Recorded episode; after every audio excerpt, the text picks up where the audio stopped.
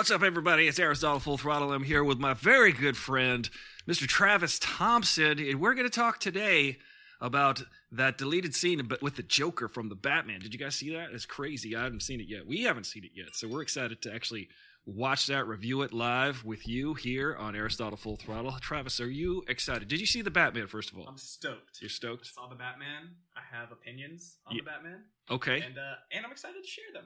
Yes. What are what what was your general feeling at leaving the theater? Well, that that's a loaded question because my feelings leaving the theater um, don't exactly match my feelings at this current moment in time. Oh yeah? But um, I loved it leaving the theater. Really? I loved it. Okay. I was pretty tired though, yeah. and I believe that may have clouded my judgment a bit, the movie just a bit. the movie is 3 hours long. It's three hours long and at least thirty minutes too long. Th- 30 minutes too long? Arguably more. I would have said I would have said 19 minutes too long. Okay. I would I would need to look at the the, the rundown when because I, I have feelings of when it should have ended, really? and uh, it's before the third act begins. Okay, It's it- basically my uh, Well, my, my take. I heard that, you know, I heard that the studio wanted more. They were like, "Give us some hear that? more." That's Give interesting because that was my assumption. Yeah, yeah, yeah. happened. Yeah. So my my feelings about it are that the first two acts were a phenomenal, phenomenally executed uh, noir detective story set in Gotham. yeah. with uh, Batman serving as the audience's eyes and ears into the story. Yeah. Obviously, he doesn't really uh, do a ton that actually affects the narrative in, Mhm. in a lot of senses, right? He is kind of a an observer, uh, an ineffectual observer to some degree. He, he tr- when he tries to get involved, it doesn't tend to work out the way he hopes Yeah. right? But through that, I think they tell like this really amazing detective story, uh, this gritty kind of powerful uh, tale that just feels so immersive because it's Gotham in, in, in a way we've not seen before, and it's and it's superhero storytelling in a way that we haven't seen before, as far as I'm concerned. Yeah, I thought it was more of like a, a really good detective noir story. Uh, but my friend, I like the way you said that this the Gotham how we've never seen it before because this Gotham felt like it was his own thing. Like Totally. I feel like the Dark Knight trilogy with Christopher Nolan felt like a. Uh, it felt specifically like, oh, we're in Chicago or we're in Pittsburgh. Sure, sure, yeah, yeah. you know, but totally. and you know, Tim Burton's felt like kind of, you know, Tim Burton's Gotham. Yeah. But this Gotham felt like it's like a Blade Runner, its own world. Yeah, it, it did not need to exist in the context of a superhero film, right? And that was my favorite thing about it was you could take much of that script and port it into a different, you know, real world atmosphere, Yeah. and it could still be an awesome tale, right?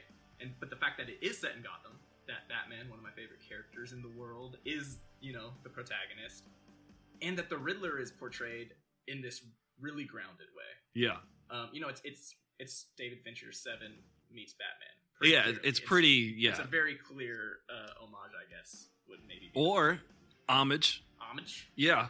uh, homage. Homage. Uh, but yeah, and I, and that is really what I loved about it. Um, Yeah. And then at some point in the film, without too many spoilers, I don't know how we're handling spoilers. We could spoil. Listen, guys, if you're just joining us, we're talking about the Batman, and we're going to watch the Joker scene from the Batman, which neither of us have seen. It's a, you know, it's a deleted scene that Matt Reeves just added to the internet yesterday. and It's going to be on the Blu-ray, so there's going to be spoilers, heavy spoilers involved with the Batman.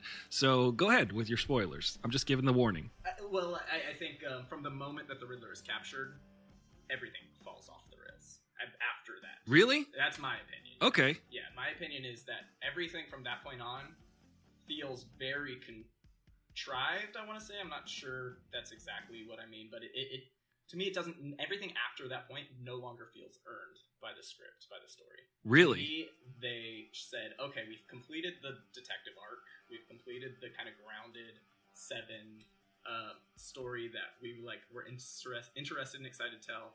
And now we need to create an excuse to have a more cinematic, uh, large scale superhero ending. with Yeah. Big action and big stakes and citywide tension and and dra- you know that's how it felt to me was like okay now we need to bring now we need to go take things to the next level now we need to elevate and uh, it didn't feel earned to me at all. It- Okay, it well- felt lazy. I felt that uh, I, I kind of think that there was about 15 minutes in there that were a little bit too too much. Like it's just more exposition, a little bit more character development, not necessarily important to the story of the plot. But uh, what I did like, however, were the entrances. A lot of people made really amazing entrances throughout the movie. For instance, Batman's first entrance, he comes walking out of the shadows Oh, slowly. yeah. That was Oh, no, yeah. amazing. Also, I actually had to run and pee during this because the movie's three hours long, and I drank a giant diet coke. But uh, I had to go run and pee during this moment. But when I got when I saw it a second time, the Batman, the entrance of the Batmobile was one of the coolest things It I've is ever cool. seen. Yeah, yeah. it is It's cool. just firing up in, in the No, shadows, and see, I I loved the film. Like Yeah. even though I hated the third act, it's still one of my favorite Batman movies I've ever seen. Like I loved, and and I think that's one of the reasons I'm even more critical probably of the third act than is really deserved. Honestly, is Yeah. because I loved the rest of it so much that I just wanted it to be perfect. yeah, And the fact that it really um, wasn't in a lot of ways. Okay. At the end, you know, just disappointing. But it's a great movie. You should see it 100. percent yeah. Uh, well, you know, I thought I listen. I saw it the second time. The second time is actually better than the first time when I saw it. Oh, Sure. Also, there's a, there's a really couple of more entrances that were amazing. Um, Catwoman walks out of sort of the shadows when she first shows up as Selina Kyle. Also, when Batman shows up at the end to fight off all of the incels, he he, he blows up the roof. He's like, Yeah, yeah, yeah. um, I have a really interesting thing that I want to play from my friend Lee Boxleitner. He just posted it on his Instagram, the Lee with no name. He's a big TikToker also, and I want to play his assessment of the Batman. I want to see if you agree with that. Uh, also, Wesley Plotke, happy 20th, 25th anniversary of Ready to Die by Biggie, by Biggie Smalls. Yo, I love it when they call me Big Papa. Listen, Biggie Smalls, we love you. Uh, thank you for. Did you see the documentary for Biggie Smalls? I have not. It's good. It's real good. His, his mom's is hilarious. His mom's like, I don't know what he's trying to do, but I just give him, you know, I just give him love. I say, hey, I don't understand his music. I bet that's a spot on impression. Yeah, it's probably it's close. It's she's a, Jamaican lady from New York. But let's play Wesley's intro. Wesley, welcome to. Wesley.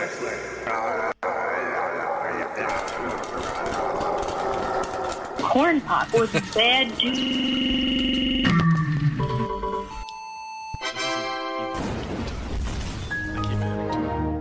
Oh wait, watch out, because Wesley's going to show up right where you are right now. Oh, Wesley, don't do me like that. yeah, Wesley. That is a an ever evolving intro for Wesley. It's just started out with Corn Pop, but then it because Wesley is a proponent for uh, Windows machines, and I was just demonstrating how Windows machines often mess You're up. allowed to be wrong, Wesley. Yeah, You're, that's fair enough. All right, now what I want to play for everybody, Wesley included, is my friend Lee. So did this today on his Instagram, and I want to see if you all agree.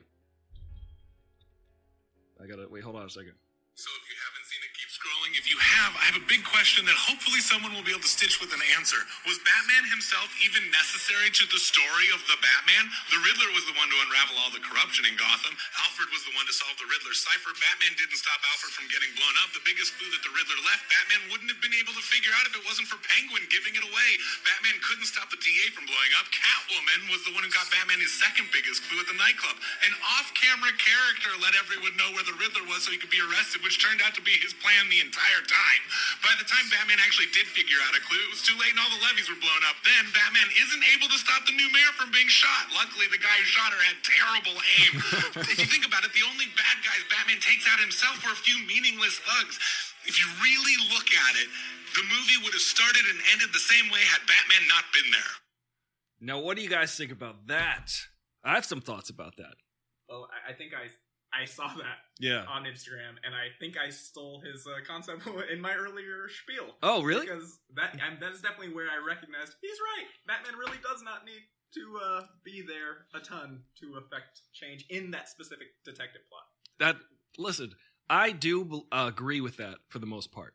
However, I think that's almost the point of the movie. Yeah, I don't think it actually says anything about how well written or uh, yeah, I don't think it affects how good the movie is. Well, I, I'm saying I, I think it's part of the theme of the movie. No, Like, I, I, yeah. I do agree. Yeah, no, Yeah. I agree. like I think he do, he's not Batman yet. He is ineffectual to some degree. Yeah, and he's like literally figuring out. He like the first time he sees the the edge of the building, he's like, ah, scared, and then he like then he puts his faith into his flight suit, which is amazing. That was a great scene. Oh yeah. Yeah, And and of course he he is important to the story. The but he is being manipulated by the Riddler the entire time, and Yeah. the audience doesn't recognize it, and he doesn't recognize it until later in the story. But yes, he is he is integral and important, um, but more so to the Riddler's plot than the films, in in an arguable way. interesting, interesting. I, I mean, I think that it. Um, I want to talk to Lee also, see if uh maybe I'll text him. Lee, if you're watching, What's up, Lee? What's Sorry, up, I Lee? stole your idea. No, I don't. I think I think it's an interesting conclusion to make. I think it's a very good discussion to have. I think though, you know, like a lot of people make fun of Star Wars Episode Eight, and they're like, nothing happened in the movie. It's like, well, it was kind of the, the idea was that nothing. You they're going to fail over and over again, and I know people didn't like that, and they didn't weren't satisfied by that. Also, in the Batman, I think he's just learning from everybody. He's learning from. He's he's smart. He's got potential, he, but he's learning from uh, Gordon. He's learning from Catwoman. He's learning from uh, the Penguin. He's learning from everybody. sure. So he, yeah, And I mean, I haven't written my essay on this piece yet, but so I haven't, and I've only seen it once. So I don't have fully formulated thoughts and opinions.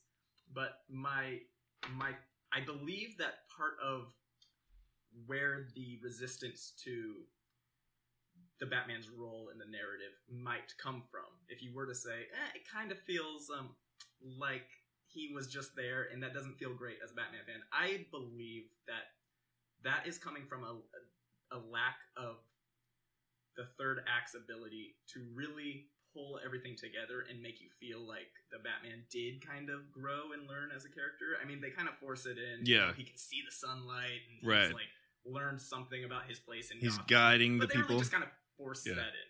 You know, they, they Well- make you feel yeah, that. I didn't feel it personally. They, they Oh. make you feel that you're meant to feel that. I think. I th- I don't know. I I, didn't buy it. I liked I liked that the part actually when he was because he's dark the whole time and he's he's putting he's making the criminals fear him. He's making everybody fear him. It's like everybody needs to fear him, and then in the end he's like, oh, I can actually be, actually be a hero and and be a symbol of hope and be a symbol of I buy light. that. I would buy that. Yeah, But I think there's a little bit of a flaw in that argument that the film is making, in which the people who fear the Batman are the criminals, which are the people who are meant to fear the Batman. yeah, Right? The little boy in whose dad was just murdered doesn't fear the Batman. Um, yeah, Gordon doesn't fear the Batman. Um, I don't. They don't. I don't get a sense that much of Gotham fears the Batman outside of the criminals who are meant to, and Yeah. that's where that kind of arc doesn't work for me. Is that yeah, I, I- you know, I get it that that's Yeah. the arc that they're intending. I just it didn't feel earned for me. Like okay, it, it, I think there's just a little bit of something else that could have worked really well, and that's to your earlier point about studio interference. That and that was my first impression. Was like this feels Yeah. very much like the studio, us an Arca studio would love to say. This is what should happen, Right. Like, you know, and let's have this big, you know, final scene, you know, with Gotham, you know, up in smoke and all. Yeah. Of this. That felt very studio to me. Yeah. And the story was not a studio picture in a lot of ways, right? It could have had a much smaller, more intimate kind of arc in the end that I think would have felt more powerful because it's not what we're used to seeing in superhero movies. right. Yeah. Well, I think um I think though to speak to your point earlier, just trying to ride these levels, make sure that we're of equal volume. uh to to to your point earlier, I think that the studio might have been like at the end of Act Two when they capture the Riddler, they're kind of like, okay, we're done now, you know, or that could have been the entire arc of the movie. Um, which, by the way, is played by Paul Dano. I'm Uncle Ron says it's like the New Frontier when Batman literally says, "I was trying to frighten criminals, not children." Um, in New Frontier, uh, I'm Uncle Ron. Is that is New Frontier a a comic run or a, or a graphic novel? Uh, I'm Uncle Ron knows a lot about the comic books here. Uh, let's play Uncle I'm Uncle Ron's intro. Here it is, my most likable song ever.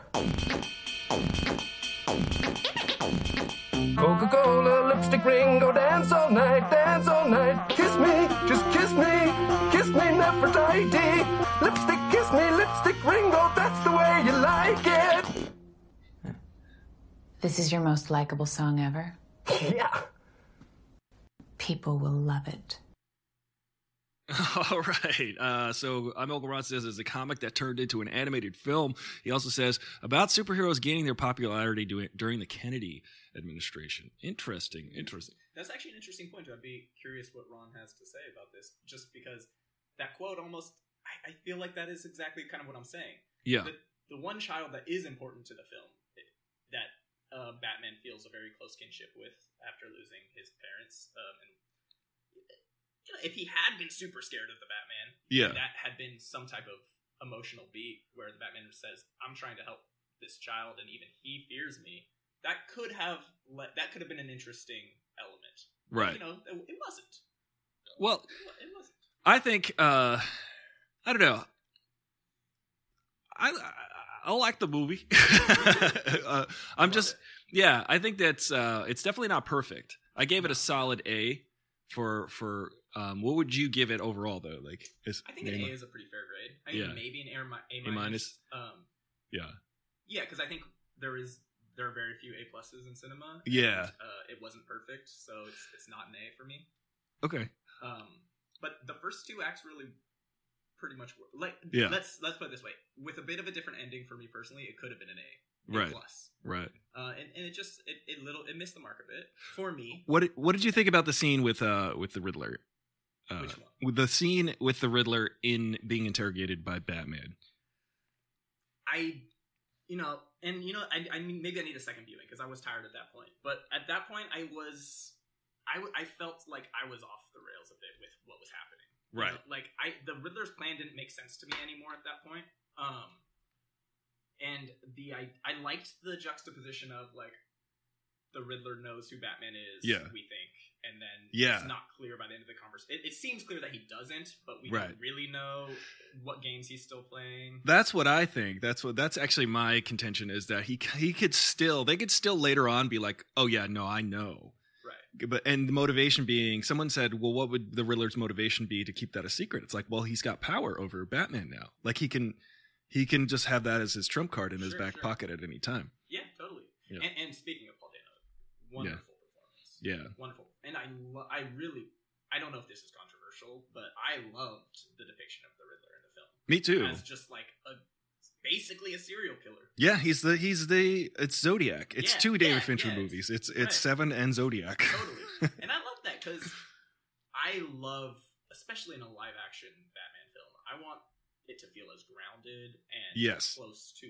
the reality that I experience as possible while still being a badass Batman movie. That that's what I, I really liked about it. Uh, I'm Uncle Ron says the Batman isn't the best Batman theatrical film though. Mask of the Phantasm is. That's hard to argue. Yeah. Uh, I'm Uncle Ron also says they could have ended the film at the Riddler interrogation. I think Yeah, I mean, it would need a rewrite. I mean, there would Yeah. need to be a different.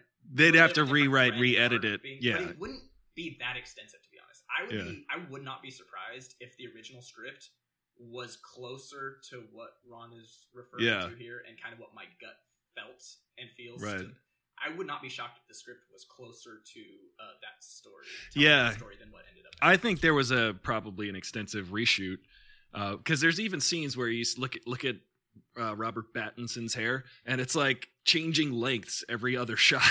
like cuts back, it's changing color and length. Like uh, the, the funeral scene. yeah. Um, the funeral scene for sure.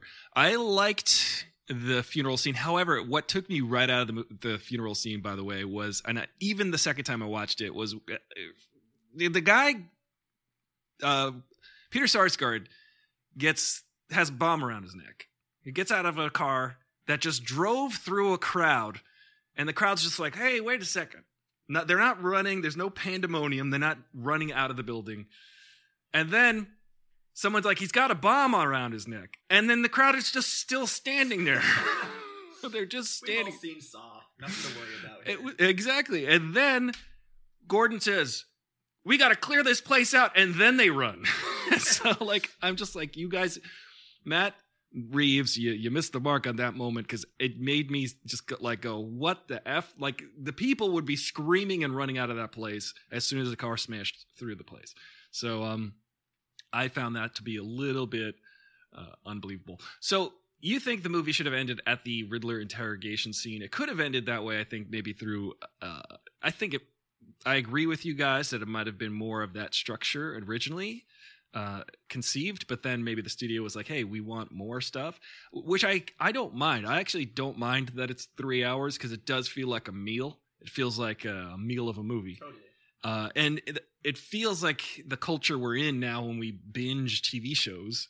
And yeah, I mean, I don't have a problem at all with long films. Yeah. I like, but if you're gonna be long, you have to earn that that time. Yeah. you have to earn those minutes because you ha- you know as a filmmaker that your audience is going to check out at a certain point, yeah, especially if you're not holding their interest, and it's gonna happen sooner than you want that to Right. want it to. Right? yeah.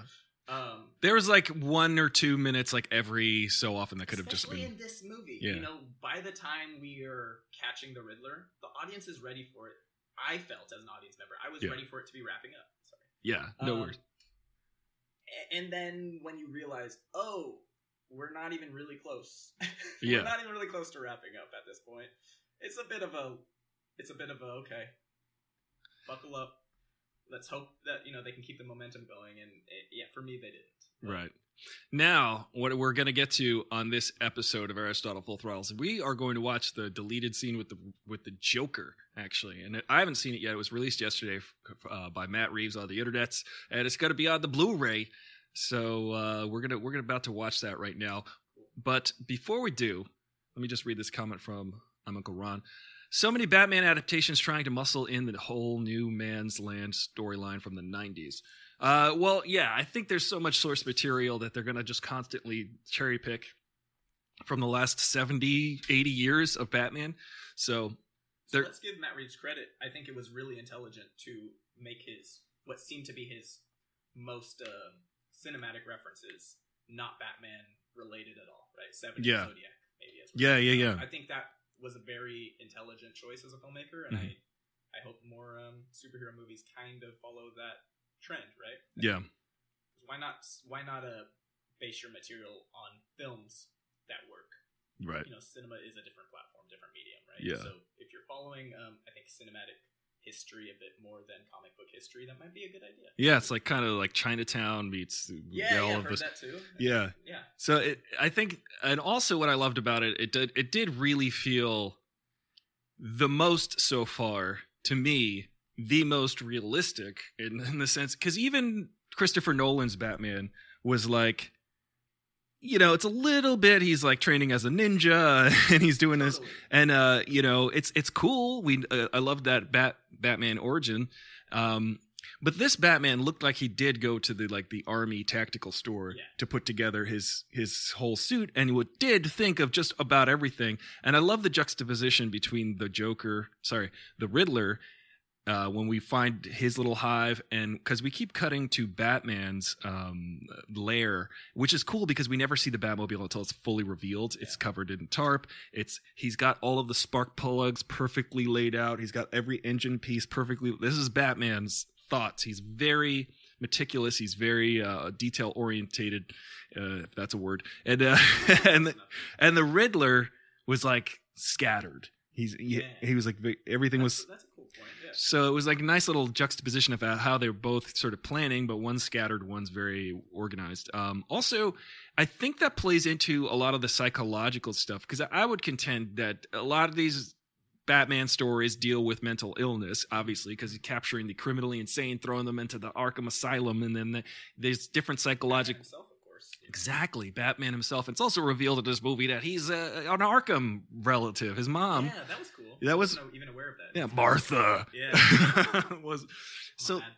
but that's cool because here's the thing mental illness does affect a lot of people in the real world obviously i think it affects uh, just everybody in some way or another either you have it or you you've got you know someone close to you that has some kind of uh, thing that they're dealing with mentally so it's really interesting to see the different takes on different types of personalities especially batman's because he's almost he's very focused all of the time. He's very ocd in a lot of ways like he has to be.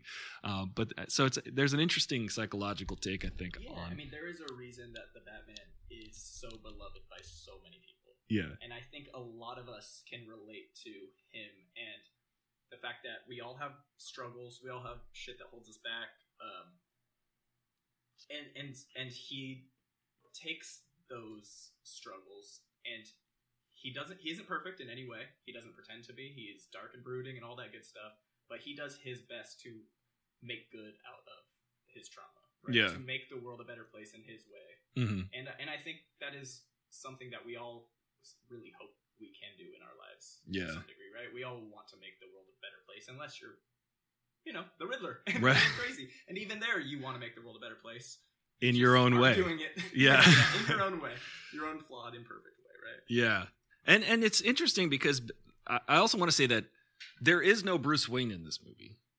There's zero Bruce Wayne. It's it's all Batman all the time, even when he's not wearing the costume. If you like if you Something watch like him, and he even says this is all that matters, Mhm. and and, and that's going to be interesting to see in perhaps future movies, is because Alfred's like, look, the Waynes are important. You're important. You're a Wayne. I I was like, your father was a friend of mine. I basically raised you as a Wayne. You need to take on that identity too. And he's just like, no, he rejects it. This entire movie, Yeah. even when he's at the funeral, he's walking around as Batman. Watch his body language. It- Watch. It, brings yeah. me to a very unrelated reference. I just started watching uh, that show Abbott Elementary. Mhm. Are you familiar with it at all? No. It- It's a it's a great little kind of office type of uh, Parks and Rec show about teachers in an underprivileged school. But anyway, the older teachers in one of the early episodes teach or kind of are giving a lesson to the younger teacher who's screwing things up by trying so hard to make things better. And you know, they're like, the lesson you're going to learn in this business is you got to take care of yourself before you can take care of everybody else. Yeah. And I think that's a lesson Bruce Wayne is going to have. Yeah, yeah, exactly. That's very true. And well, this the thing is, the end of this movie, the Batman, really opens the door for Bruce Wayne to step in and be a hero as Bruce Wayne to be like, hey, I'm going to fund the project and rebuild Gotham. Actually, so we've just got joined by Studio 8H. Welcome, Studio 8H. Please.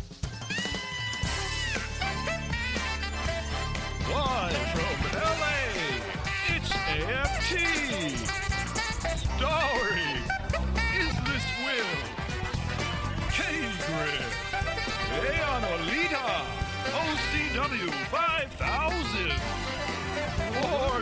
artists. Raccoon Raiders. And now, introducing Studio A H.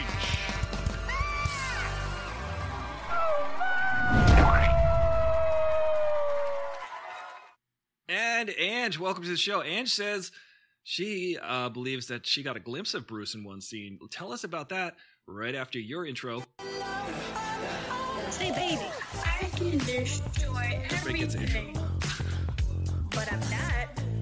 What? But I can. Baby. Shut up and give us your money. All right. Edge is here. Welcome, Edge. I can destroy everything. But I'm not. but I can. What?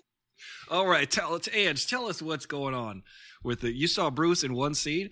Edge says uh, when he wasn't in the bat suit, his hair was almost always in his. Let me move this over here so I can read it better. Oh, uh, his face masking or covering his face. But when Alfred was in the hospital, his hair wasn't in his face when we saw him. Oh, interesting. and we saw him vulnerable. Yeah. Very intelligent. Uh, Ah.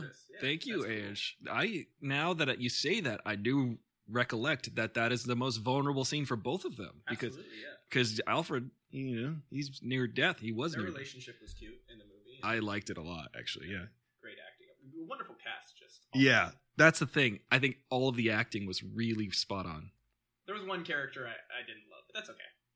Uh, tell us. I, I felt like the mayor didn't, or uh, She the didn't- mayor elect that. that Oh, right. shot. There was something about that character was just a little It- off for me in the world. You- I don't know. It didn't fit.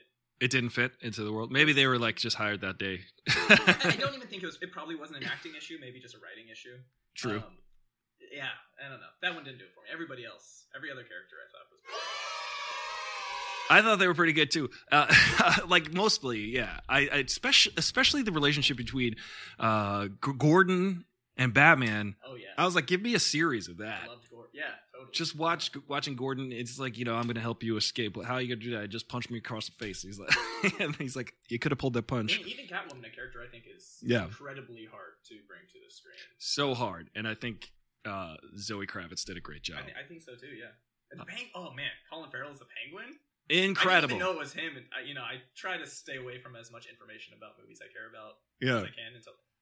I didn't even realize it was him until after the movie. My friend told me. I was like, No blown way. Yeah. Yeah, everybody's still kind of like, really? Yeah, so good. That was Colin Farrell. He was awesome. He uh, he's like, "Who are you guys? The world's greatest detectives?" And I was like, "I see that Easter egg."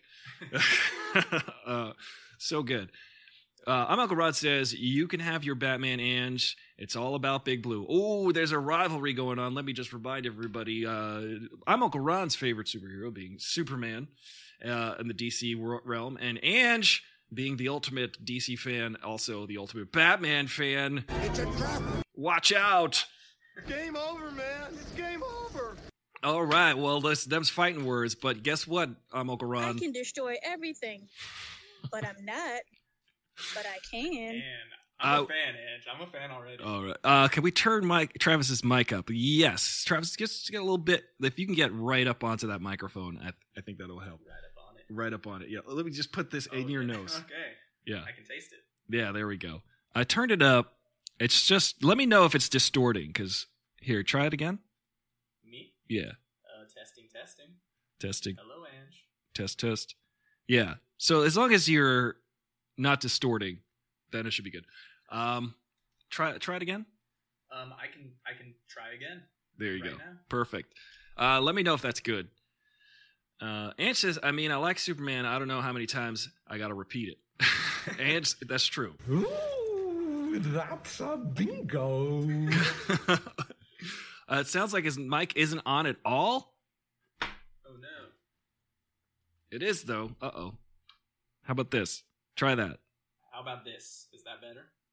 Is that better? I was a theater kid. I can just uh, Oh man, that let me let me see. get loud if I need to. It's not bad. Okay, let me fix that. I could fix this. I could fix this. I could fix this. I think I can fix this. Output source, input source, input. Uh, let me just do. Let me just do. The. I would fill the dead air, but you, You can't. Hold on. Uh, oh, nope, nope, nope, nope. Uh oh, hold on a second. There we go. How's that? Uh, we're let's see. Getting. We're getting there. Huh. Let me try this.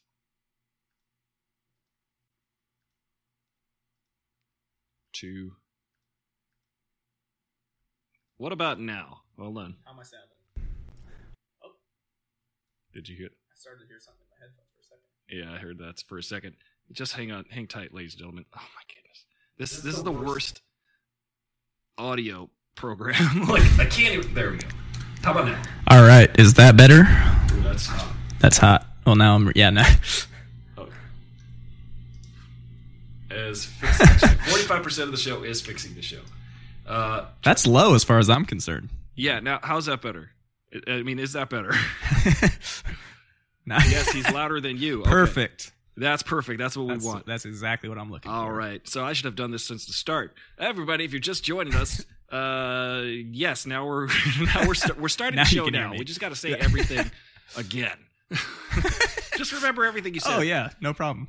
Oh yeah. See, I forgot to do this beforehand. But 45. percent Uh, this is this is pretty good now. I will be back. Don't worry. I Yeah. will. I'll be here anytime. Okay. Yeah, I think I was. Uh, I think I was. Yeah, I should have done that. All right. Uh, so thank you, we? thank you, Yeah. proper modulation. This is going to be a great. So now we fixed that. We fixed that. It's going to be a great podcast tomorrow. Sorry, guys, for your uh, listening to the first half of the show, but right now we're going to actually watch from the top. Everybody, uh, five, six, seven, eight. you remember the steps? Okay. Um, forty. Uh, Studio AH says forty-five percent is fixing the show. The other half is tuning guitars. That is true. At least Uh, we haven't gotten to our main segment yet. Yeah, exactly. There's a half tuning guitars. Uh, Studio 8H that leaves five percent. At least five percent. He takes the five percent. and uh, it's the upper five. The five percent of the show is ninety nine percent stupid. All right, there we go. Oh, okay, so now we're gonna watch the scene with the Joker. The second half of the show, we're gonna we're gonna watch the scene. I have not seen it yet. Uh, our friend Travis Thompson has not seen it yet, and now we're gonna watch it together. Um, let me see if I can make this bigger.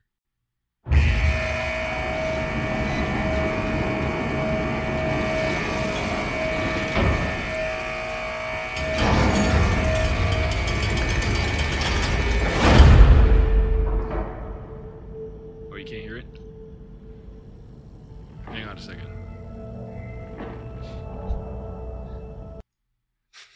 Travis can't hear it. Hold on. I got this. Uh let me see. Hold on, I got this. I'm gonna What fix is the show. hearing anyway? You know? I'm gonna fix the show. throw Let's- some subtitles on that bad boy. Audio properties. Yeah, throw some subtitles on. Uh, hmm. Give me an, give me an AirPod. We can. I can do, Oh, yeah, yeah. I can do one. Yeah, just listen to Yeah. it with the AirPod. Okay, there we go. Yeah, just wipe that off. A It'll be fine. All right, starting again. Let's start again. Perfect. You can hear it.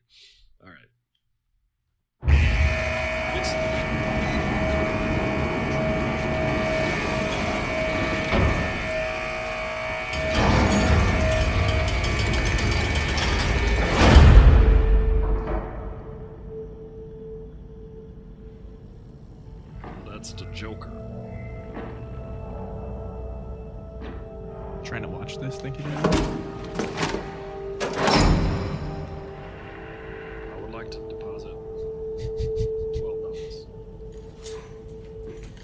It's hard being Batman these days.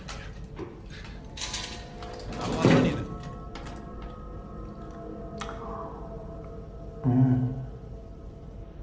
Present. Ooh, oh, Almost our anniversary, isn't it? There's a serial killer. I want your perspective.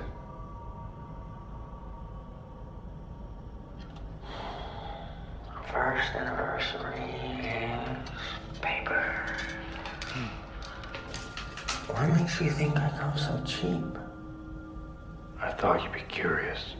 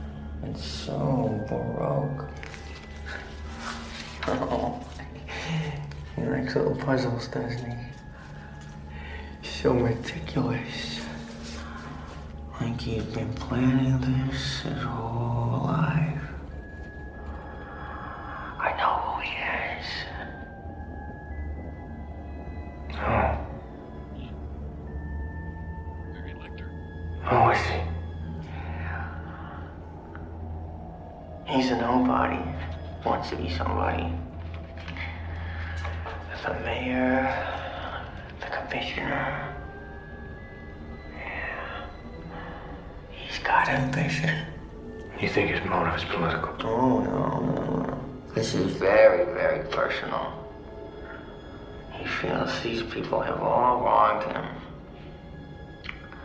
Probably goes way back. Unhealed wounds, stolen lunch money. Why is he writing to me? Maybe he's a fan of yours? or maybe he's got a grudge against you, too. Maybe you're the main course. Any theories? Not yet. Really? You're normally so ahead of the curve. but something is different this time. This is very upsetting to you. Let's get back to him. Why? You're so much more fun. I'm not here to talk about me. What are you here to talk about? I want to know how he thinks. You know exactly how he thinks. Have you read this file? You two have so much in common.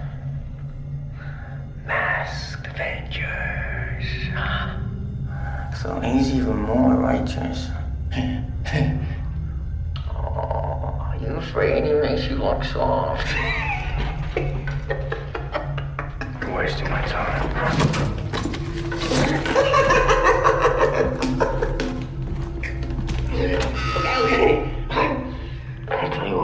think. I think you don't really care about his motives, whether he loves or hates you. I think somewhere deep down, you're just terrified. Because you're not sure he's wrong, huh? You think they deserved it, huh? You think they deserved it.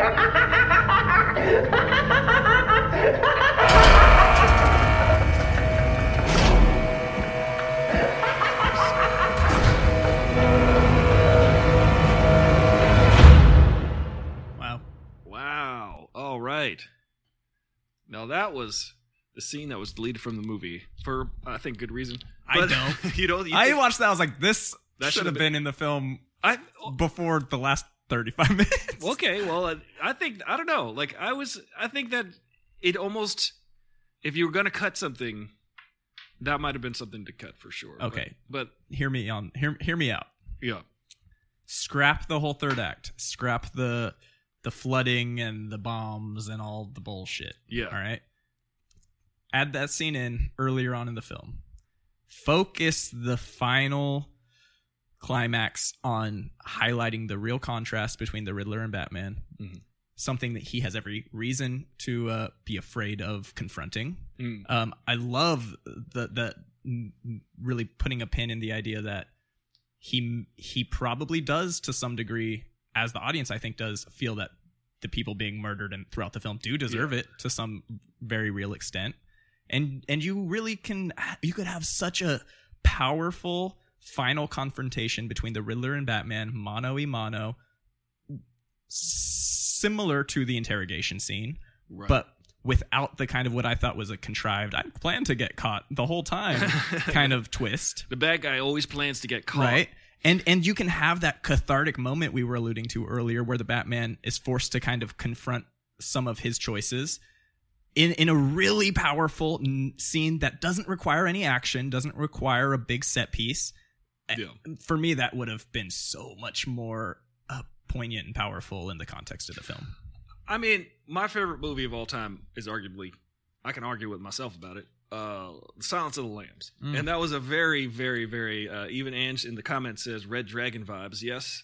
Uh, Studio 8H says who is playing the Joker? Leto? Actually, no, not this time. Actually, uh, it's what's his name? Uh, Barry Keoghan is playing the Joker this time. Uh, what did you think about the look of the Joker? This this interpretation because he looks like a clown. I I uh, I loved it. I, I thought that performance was incredible. I think if them as an actor, I would have been really disappointed to have that scene cut. Yeah. in those what, what I don't know how long that was. Was that four minutes or so? Three minutes? It was about four minutes. Four yeah. minutes. You kind of could have stolen a lot of the picture in those four minutes. I think. Yeah. And and ah, man, I, yeah, I, I think I I loved it. Yeah, I realized that in the context of a three hour film that needs to get cut. Yeah. but you didn't have to be a three hour movie to begin Right. with, right? Well, okay. Well, what did you guys think out there about that scene? Um, the uh, Ange says that flooding scene hit too hard. Oh, no, New Orleans. Yeah, I'm sorry. Yeah, that maybe if, if Oh, I'm reading yeah. into that correctly. Yeah, Yeah. totally. True, true. Uh, he looks very Arkham City Joker Venomy, says uh, Ange. Know. Yeah, I wonder. There's a, there's some Easter eggs in this in the movie too. I just as an aside, what do you think Batman injected himself with? Venom? When oh yeah. Yeah. was that during the final climax? The, yeah, when he was like, What should we be calling that scene? I can't really remember the context of the the attack. I would say that that is the the climactic. Uh, Yeah, wherever they're where are they hiding? Is it a they're in, stadium? in in Gotham Square Garden. oh right, right, yeah, yeah, Yeah. yeah. so the the the GSG scene. Yes. Uh, yeah. What was your what were you saying? Well, he's he injects himself and suddenly becomes Right. Yeah. I assumed it was adrenaline. I guess. Yeah, I assumed it was adrenaline too, but it was green. So it Was could it? Be, it could be venom. It could That's be interesting. Yeah, which is very interesting because obviously Bane has an addiction to venom and is. Do we know, or do you know? I guess where the source of venom is in in uh, is in the comic book stories. Like, who, I think between Ange and O and I'm Uncle Run, they would know where the venom originates. it'd be where- interesting in this run if it was like a a formula that Batman himself had formulated and created for himself that Right. somehow gets out into the world or into the wrong hands. and then Bane and Bane finds gets it. his. That would be kind of a cool little Yeah, twist. he actually cre- is like the creator of Bane in some ways. Yeah, that'd be fun. Which which would actually make sense if a big kind of driving force of this film was the idea that Batman also created the Riddler, right? And, and that's something we see in in Batman yeah. a lot is that you know the supervillains that play Gotham are a direct reflection of his involvement in the in Right. Gotham to begin with, right? They did not exist until Batman Yeah. became. And to quote Heath Ledger's Joker, "You complete me," which is very true. Hey, Judella19, welcome to the show. Judella19 says that lead scene was better than Bruce drawing on the floor with chalk. I agree. actually, I actually agree. And let's play Judy's intro.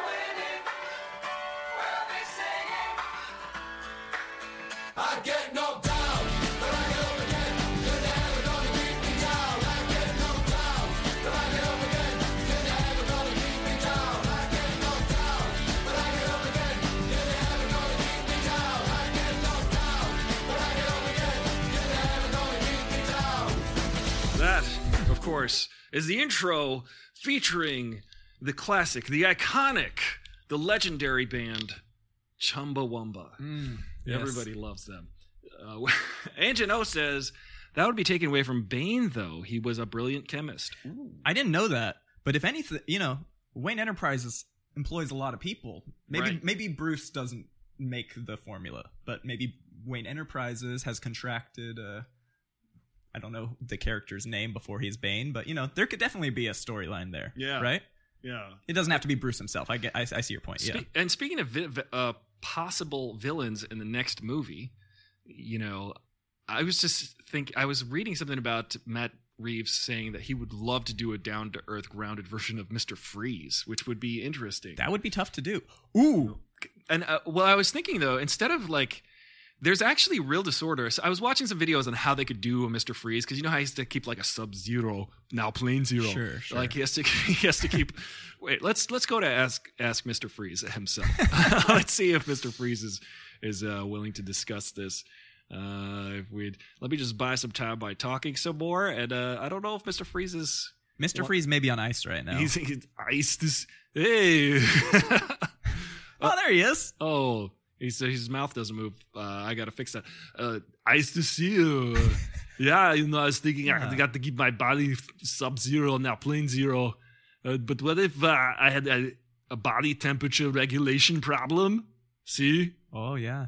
and then what if I, you know, I overheat? You know, maybe I have a body temperature regulation problem, and I have to wear a suit that keeps my body like around it here, the crotch area. The crotch keeps, area, keeps yeah. it warm. I mean, keeps it cooler. That is an important uh important thing to do with with crotches. I In think general, so. keep them warm. Yeah. I think so too. Yeah, if I kept everything, especially my pectoral muscles, as you could see that there are windows displaying them. Everyone loves a warm pec. Yeah, totally. But the point is, I need a suit that keeps me from overheating. Mm. Instead of that's actually a real thing, you know. Okay. yeah. PSA. Thanks, Mr. Freeze. You you're welcome. See you later. Oh, thanks, Mister Freeze. Uh, Wow. what a nice cameo. He, you know. he's always nice. He's always he's a really He's a uh, good dude. He's a very good. Uh, I said good day. okay, bye. That would be really interesting, though. I see what you're getting at. Yeah, like what if Mister Freeze uh, has some kind of just physical? Because like clearly the Joker has some situations going on. Like he looks like he's had some. And he looks like maybe a burn victim or something. of Yeah. that, or maybe a chemical burn or something. Yeah. Something. Which yeah, again, right? yeah. Acid vat was kind of his original origin story, right? That was Falling in, into an acid vat. in Batman in the One of 1989. Yeah, the, Yeah. the original. One but- of the arc comic arcs I read, I think, had a or maybe yeah, I got all those wires crossed, but I've definitely seen him pushed into vats of acid many times. Exactly. So that could be that could definitely be one of the origins. Although what I love about the character the Joker is that nobody really knows. Nobody really knows where the Yeah. Joker comes from, and that's and like Nolan had that great moment, of Yeah. course, in, in in the Dark Knight, where we really, or a couple of moments, I suppose, where we get the different, uh, oh the stories. the different backstories from you know Yeah. Heath Ledger himself. you want to know how I got these scars? Which, yeah, oh, it's, genius. Yeah, it's so. I good. like this Mister Freeze idea though. Yeah, You know, my first thought was, you know, in a grounded universe, of, I would certainly hope there is no like freeze ray weapon of some sort. You know, like we're Mm-hmm. used to seeing the gun. Oh, it's called hyperthermia. That's what it's. Hyperthermia. Yeah. Okay, cool. Yeah. Yeah, but I could see some maybe you know if we're sticking with the psychological kind of uh modality, somebody who's afflicted with that uh disorder and probably is also a psychopath Yeah. might feel the need to make others feel his pain Mhm. and you know lock them in a freezer you know just murder people in a way that revolves around cold weather like being Yeah, cold right. i mean it sounds kind of silly but you or it could could take place in the winter. right, right. Yeah. Yeah, we haven't seen any Batman snow pictures. No, yeah, like that'd I- be a nice change of pace. That would be look cool if Gotham was covered in snow. Bruce is Uh, on vacation in Alaska, and uh, you know, whatever. yeah, if Alaska even exists, I know that there was an Easter egg. if Alaska exists, I don't know if it, is Alaska a real place. I've never been there. I- I've never been there, so I guess not. Uh, listen, I'm going to go by the logic of the flat earthers. I haven't seen it, so it doesn't exist. Yeah, solid, irrefutable. Uh, Angelo says, uh, if he does, I hope he draws from Batman Sub Zero. That was so haunting and sad. Imo Garan says, I'd love to see Reeves tackle Two Face. I feel like Nolan screwed the pooch on it. What? I thought that was a good Two Face. I thought, uh, you know, there was a lot in, going on in that movie, and I think they did the dance pretty well. I, I think in the context of that trilogy, Yeah. Two Face worked, but I could see if you were like a fan of the character and wanted to see a, a- you know, he he was really only Yeah. in the last, you know, what twenty minutes of the Dark Knight, and it's really yeah. more of just like a twist in a way of uh sending that character into like a dark spiral of some Right. sort, right? You know, but yeah, I wouldn't even. He's not really a, a villain Yeah. in that trilogy, right? So we haven't No. seen it since Tommy Lee Jones, to my in, in my opinion. And in the Dark Knight, the end of the Dark Knight, I, I think it would have been cool because Two Face couldn't feel pain or whatever after he got that Mm. thing severed and whatever. Yeah. Uh, like when he fell off and then quote died, and then there's a shot actually of like the SWAT team coming around his body. Like I feel like Two Face. Choice of words, but yeah, we know. I feel, I feel like Two, Two That's a whole different movie. I think I've seen that one on that, Pornhub. that is the uh, sequel. Uh, the, I feel like he could have survived. I feel like Two Face could have survived. Thank Well, you. This is a comic book film, so everyone survives. Everyone survives. Even the Joker survived and still is technically alive in The Dark Knight Rises, but just doesn't show up. Uh, I'm Uncle Rod says Two Face was the MacGuffin to get everyone Yeah, exactly, at exactly. Batman. That's true because he Batman had to become the villain. He lived long enough to become the villain. God, I hate the Nolan movies. Oh my goodness, Ange, Ange, that's fighting words. That's a hot take, but I am not. I, I I'm coming around to her opinion a bit. I mean, I think The Dark Knight is always is great. I think The Dark Knight is a great film, Uh-huh. and uh, I don't think my mind is going to change on that. Right. But I was never the biggest Batman Begins fans. Like Begins fan, it's Yeah. great. It's very good. Yeah. and I like it. But I it was overrated for me personally by the audiences in general. Really? And The Dark Knight Rises is like trash. So I think Uh, Dark Knight Rises is not a great movie. Yeah, it's, I mean, it's kind of a messed up. it was like fun in theaters when I saw it, but Yeah. you know, like many, I, I like I like to like movies, but you know, when I get home and get into bed, I realize ah, it wasn't as good as I really hoped to. Yeah. You know what I mean? I my my viewing experience I think is a bit colored because I always go now see it uh, at the IMAX theater, uh, the Chinese theater. Mm-hmm. And the th- oh, the whole audience there usually on opening night is just probably people who worked on the movie, so they're all like cheering, Sure, yeah. and everything. So, uh, I mean, there was some I felt unwarranted cheers in the Batman. They were just like, yeah, yeah, There were Yeah. some funny moments that my audience didn't catch. I laughed out loud Yeah. pretty hard, but yeah. thumb drive. um, I no, but I honestly think that this that Pattinson's take on the Batman is I don't think he's being human. I know Isis Will said that he he was being he had dark humor, but I just honestly think that this version of Batman, this might be controversial, but he's like he's very um I don't know what the word would be, but he the way that Robert Pattinson is playing him, he feels like a very focused, um, like not a very sense like he's not seeing necessarily the humor. He's seeing the pun though with the Mm. thumb drive. He's not Sure. seeing the humor in it. But he's, Yeah, yeah. I, I was not sure entirely how I'd feel about Robert Pattinson as Bruce Wayne going into the movie. I was keeping a very open mind, wanted to like it, and cer- him, and I and I did. Yeah. I really really bought him as that character. I just loved his whole approach to the Batman. I think that Totally. he was. I just again, I think that aside from what Ange pointed out the, of, of Bruce Wayne in the hospital room next to uh, Alfred, the entire movie, even when he's not wearing the suit, he's Batman, and he's and I think he's playing it that way. I think he's just even Yeah, like yeah. so. I was I I might Yeah. I might go on a limb and say he's my favorite Batman to date. really Yeah, that's it. Seems like a crazy. It seems crazy to say, yeah. but I kind of I I think I'm gonna say that right now. Mine is still Adam West, of course. Oh well.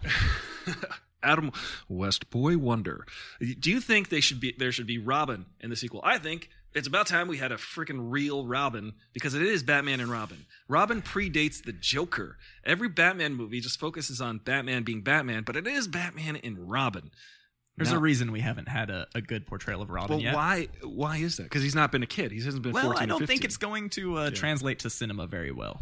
Well, it hasn't yet. Right. I'm sure there's a way to do it. I don't think that nut has been cracked. Do you know why I was watching this thing? Uh, they the reason why they had Robin, they added Robin like 15 issues into Batman, is because just Batman standing around thinking the whole time was not very compelling visually in a comic Sure, book. sure. So he needed someone to talk Need to. someone to bounce those ideas off of. Yeah, so he's a so that was kind of he's just his Watson basically. So Batman is Sherlock and Although I think that is a bit of a um of a bit contrived at this point. Yeah. And even in even in comics, right? Like I think at this stage of comic book or not this stage let's by the time alan moore was around and i just go to watchmen i'm like i, I think a like a, a rorschach style Yeah. narration on the page fits batman so much more Right. than like a dialogue with another caped crusader Yeah. and i think in in, in cinema it's the same thing you know i, I actually really well, that's the Blade Runner aspect of the Batman. Is it's got that voiceover. It just Yeah. reminded me that there was narration and voiceover Yeah. in this film, which I don't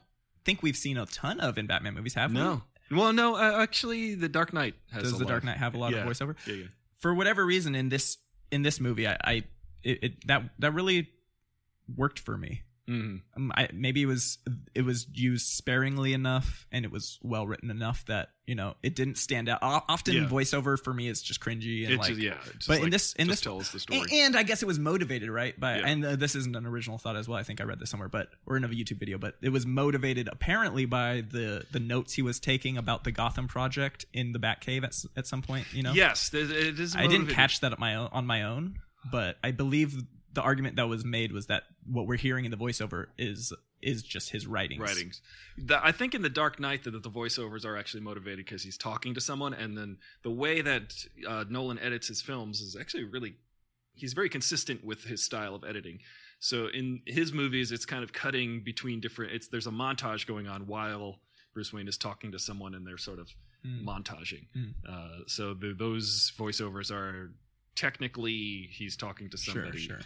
But uh, But you know, really, I'm just happy to have more Batman in my life. yeah, I You mean, know? people are like, "Why is there a new Batman? Why is there a new Batman?" I'm like, "Because money. Because Warner Brothers likes money, and DC wants to make money." Let's be real. That's that's Yeah, the number one reason, I Right. guess, from a business perspective, of course. But you can make that argument about anything in the world, right? Everything exists.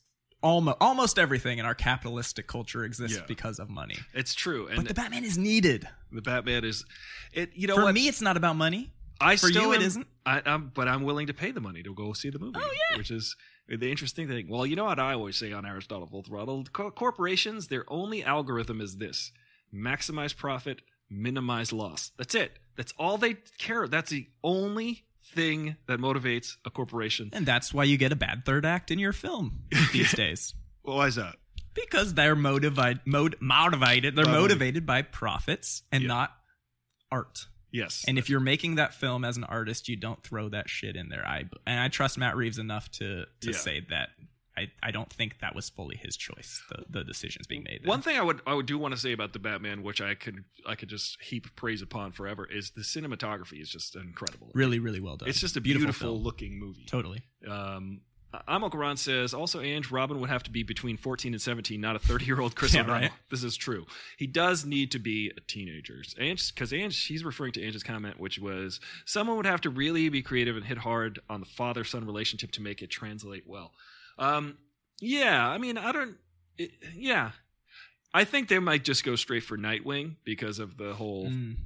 you know, a Robin doesn't seem like a menacing type of creature, uh, even though there is a reason he's called Robin because of the certain qualities of a Robin. I forget what what that is exactly, but yeah, I want to see a Robin. I want. I can, I can see it happening right away. I can see it happening right in the second movie. Him sort of taking someone quote under his wing, so to speak, and uh, we'll see. I think it'd be really analogous, or it could be really analogous to kind of the Catwoman dynamic in this Yeah. film, right? Where it was a love interest instead of a sidekick or, or you know, a training relationship, but filling a similar role in terms of maybe being a an element in the detective narrative. You know, as someone who could get into places that Batman can't get into, and and ha- Yeah. and and learn things that he can't learn. But it's, I'm hard pressed to really picture a hard hitting, uh, fighting, physically fit 14 year old Robin in today's Yeah, social yeah. climate. It just would feel kind of weird. I I think they could go with 15 or 16. So he's sort of like It's child labor, you know. yeah. I do, Wayne Enterprises is, is is above that. I, I do feel like there's a there's a way there's an angle for the father son thing because I think that that can be a motivation for Bruce Wayne to figure out his own relationship to his lineage Sure. by taking someone on. It's and then really dangerous though. it's it's a It, it just could be so corny, so easy. Or well, just I mean, so think cringy, Guardians so of the. Galaxy 2. I loved the Guardians of the Galaxy 2 with the whole father son uh, theme throughout the entire movie. Did you like that movie?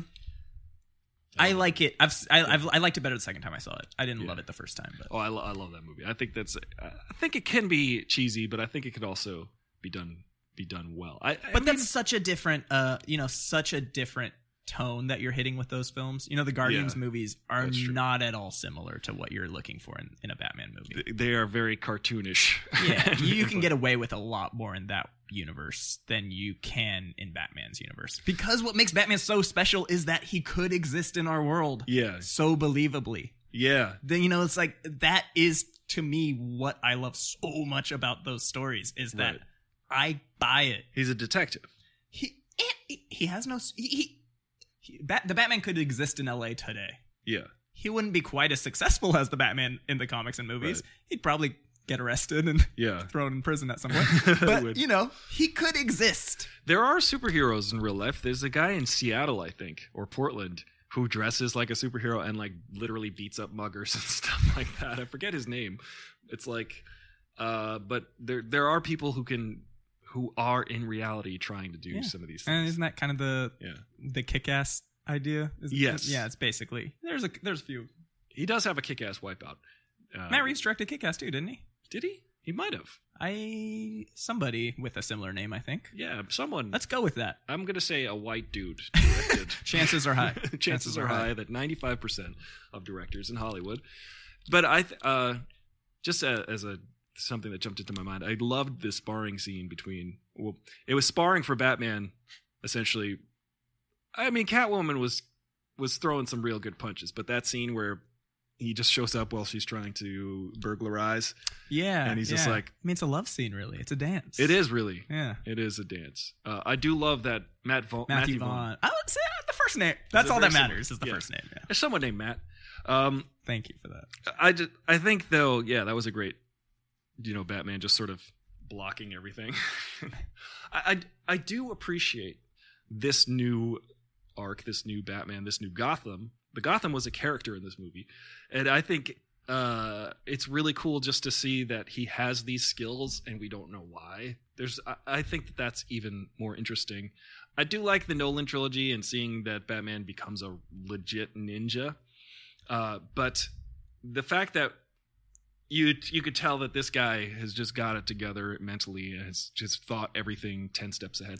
And, and the thing about this too, what I wanted to address about Lee talking about the Batman and how he was not essential in the movie The Batman. I think though that's like the point. I think the point is he's just not Batman yet. Because because when we think of Batman, we think of the guy who's like airtight logic, Mm. like the, he's thought of every step, all the way except for Martha. He didn't think, oh, my name is my mom's name. Um, he has thought out everything.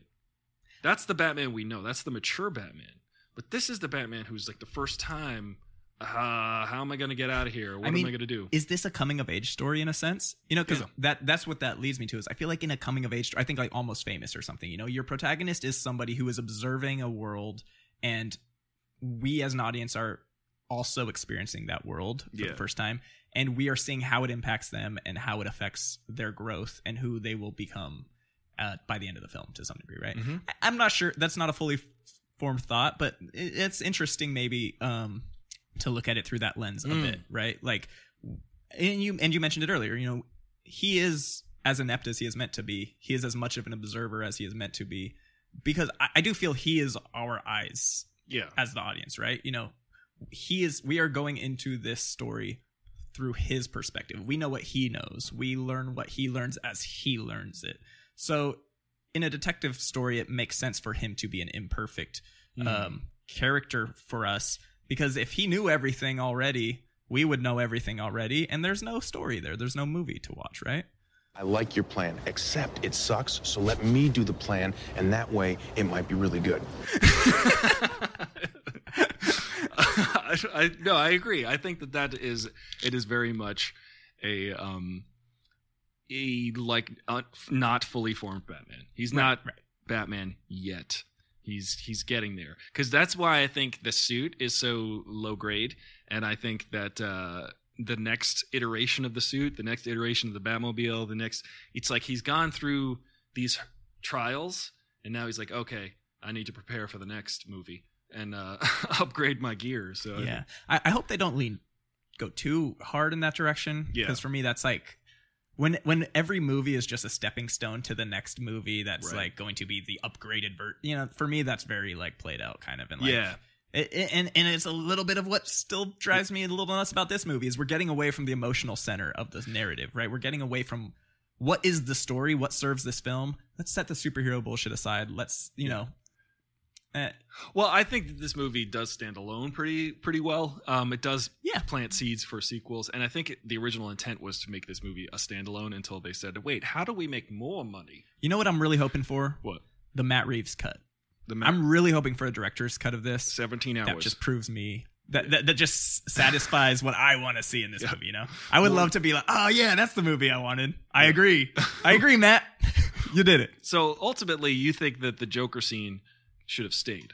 Personally, I think it was m- a much stronger scene than many of the scenes we saw in the last thirty to forty-five. It's a pretty solid scene. Uh, we we he's kind of in out of focus mo- most of the scene until we start to see that he's like severely disfigured, and it's kind of a disturbing. And if we're gonna reveal the Joker at the end anyway as being like yeah, a character that we are going to clearly be engaging with more as the series goes on. I'm Yeah. not sure how many films they're hoping to make, but I really don't think it hurts to have an extra four minutes where we can really fall in love with their portrayal and be Yeah. excited to see him again. right, You know, right. I'm, you know, I would.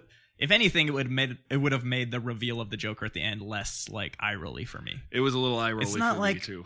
Any audience is surprised the Joker is going to be involved in a Batman movie. Yeah. He's the villain that is the most beloved by all. And I think that I really do think, and I was hoping for this in The Dark Knight Rises, which was the sequel, but we could not get this because of Heath Ledger's uh, unfortunate, untimely passing. But, you know, multiple movies with the Joker and cohorts versus Batman. I think that that is what I need in at least two consecutive movies where it's almost like there's a rematch. It's like the Luke Skywalker versus Darth Vader. You know what I mean? It's it- Yeah, yeah. he- Luke loses the first time in Empire, and then he wins.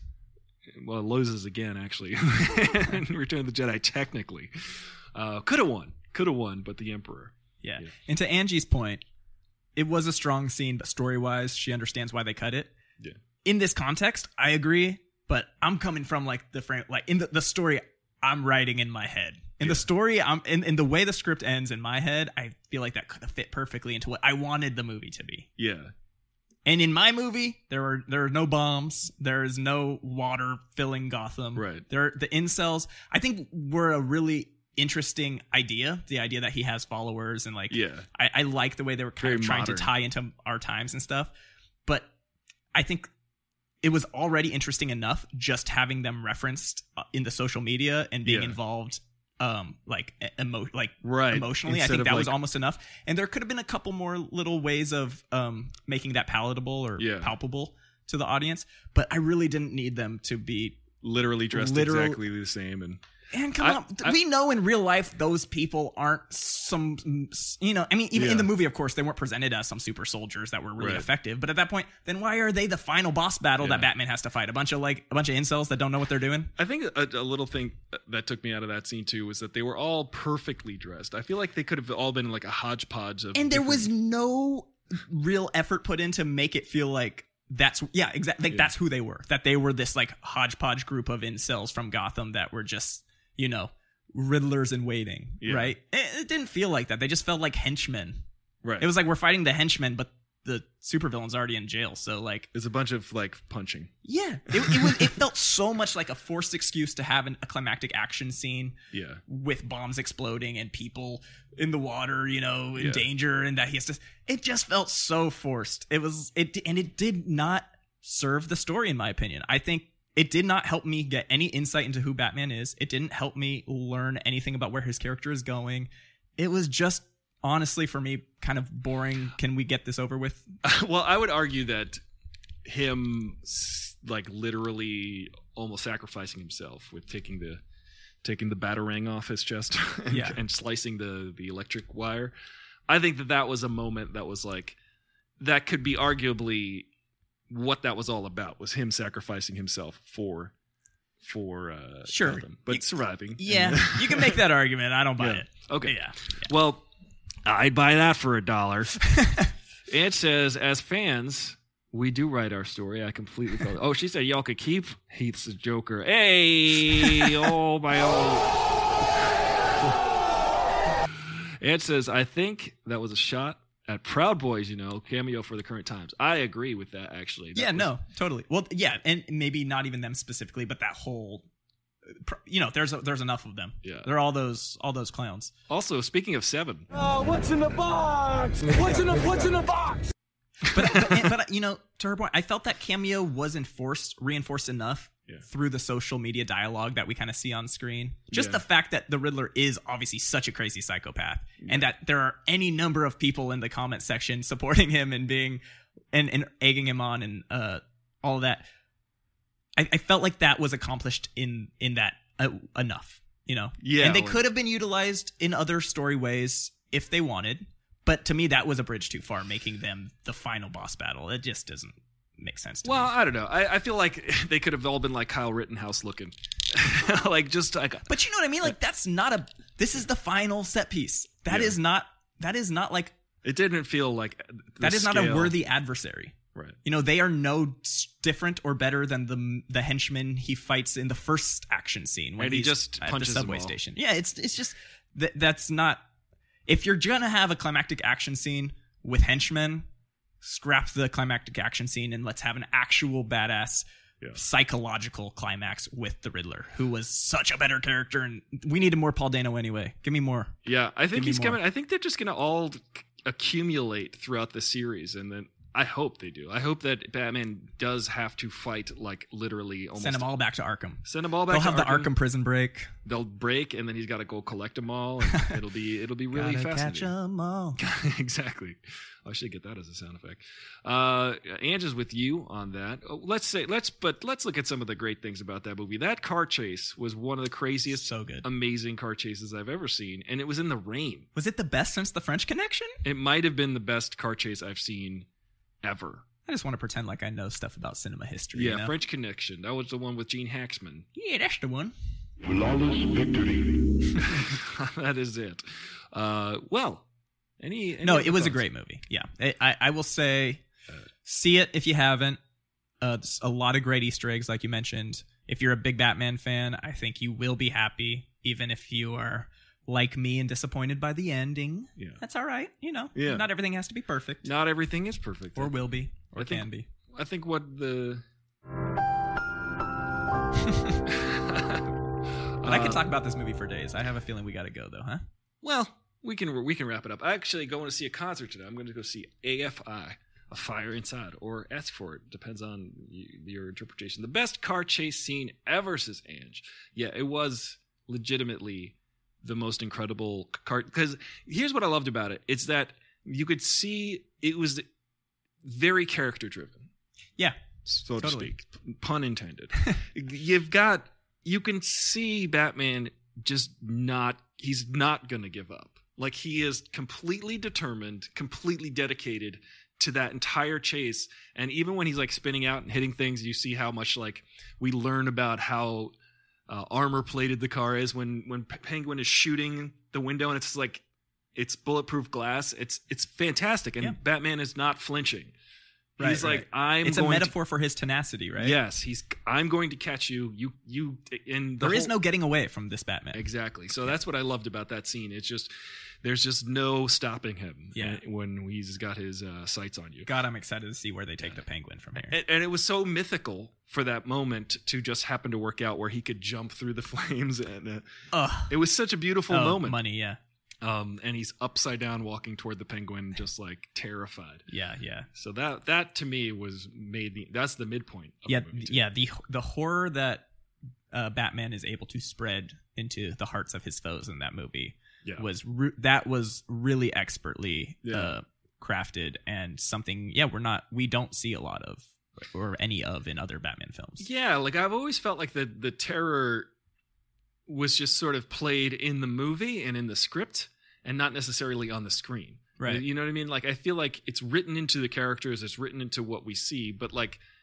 the fact that you can actually viscerally feel, Feel it, yes, the adrenaline of this guy trying his hardest to get away from Batman and just not succeeding. I mean, those opening shots of criminals committing uh, acts of illegal activity and looking around just into shadowed corners, you know. Yes. And and we as an audience are ex- kind of expecting the Batman to emerge, and then he, but he doesn't right. You know that Yeah. that that little montage, or it, it is so good. It's just so good.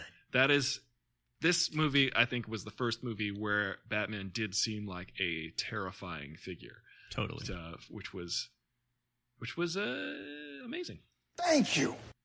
okay.